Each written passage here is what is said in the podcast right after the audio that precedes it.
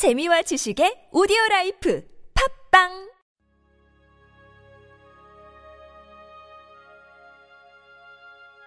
주님은 나의 최고봉, 겸손과 온유로 섬깁니까? 사도행전 26장 15절 말씀. 주님, 누구시니이까? 그러므로 주께서 강한 팔로 나에게 말씀하셨습니다. 이사야서 8장 11절의 말씀입니다. 주님께서 말씀하실 때에는 피할 길이 없습니다.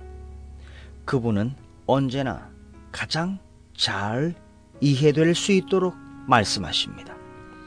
당신에게 직접 들려주시는 하나님의 음성을 들은 적이 있습니까?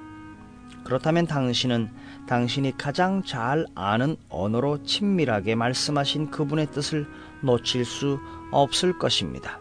특별히 당신의 귀가 아니라 환경을 통해 말씀하실 때 더욱 그러합니다. 우리가 자신의 신념을 고집스럽게 확신할 때 하나님께서는 그 확신을 부수십니다. 이 일은 내가 해야 하는 일이야. 그때 갑자기 들리는 하나님의 음성은 우리의 무지가 얼마나 깊은지를 드러냅니다. 주님을 내 방식대로 섬기겠다고 할 때 주님을 향한 우리의 무지가 드러날 뿐입니다. 우리는 예수님의 영이 아닌 다른 영으로 주를 섬기려고 합니다. 주님을 돕겠다고 나서지만 주님께 상처를 드립니다. 심지어 주님의 요청을 이루어야 한다고 하면서 악한 영을 가지고 밀고 나갑니다. 또한 우리의 입술은 옳은 말을 하는데 마음은 미움의 영으로 가득 차 있습니다.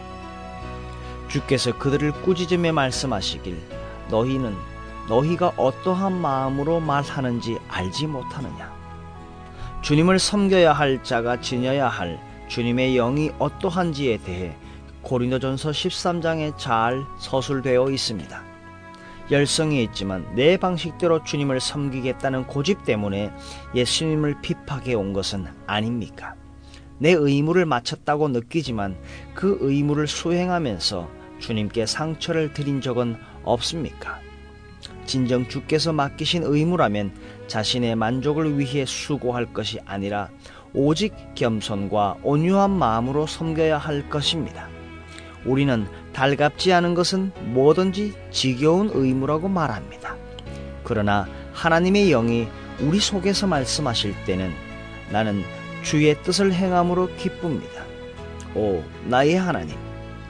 바로 시편 40편 8절처럼 그렇게 고백하게 됩니다. 겸손과 온유로 섬기고 계십니까?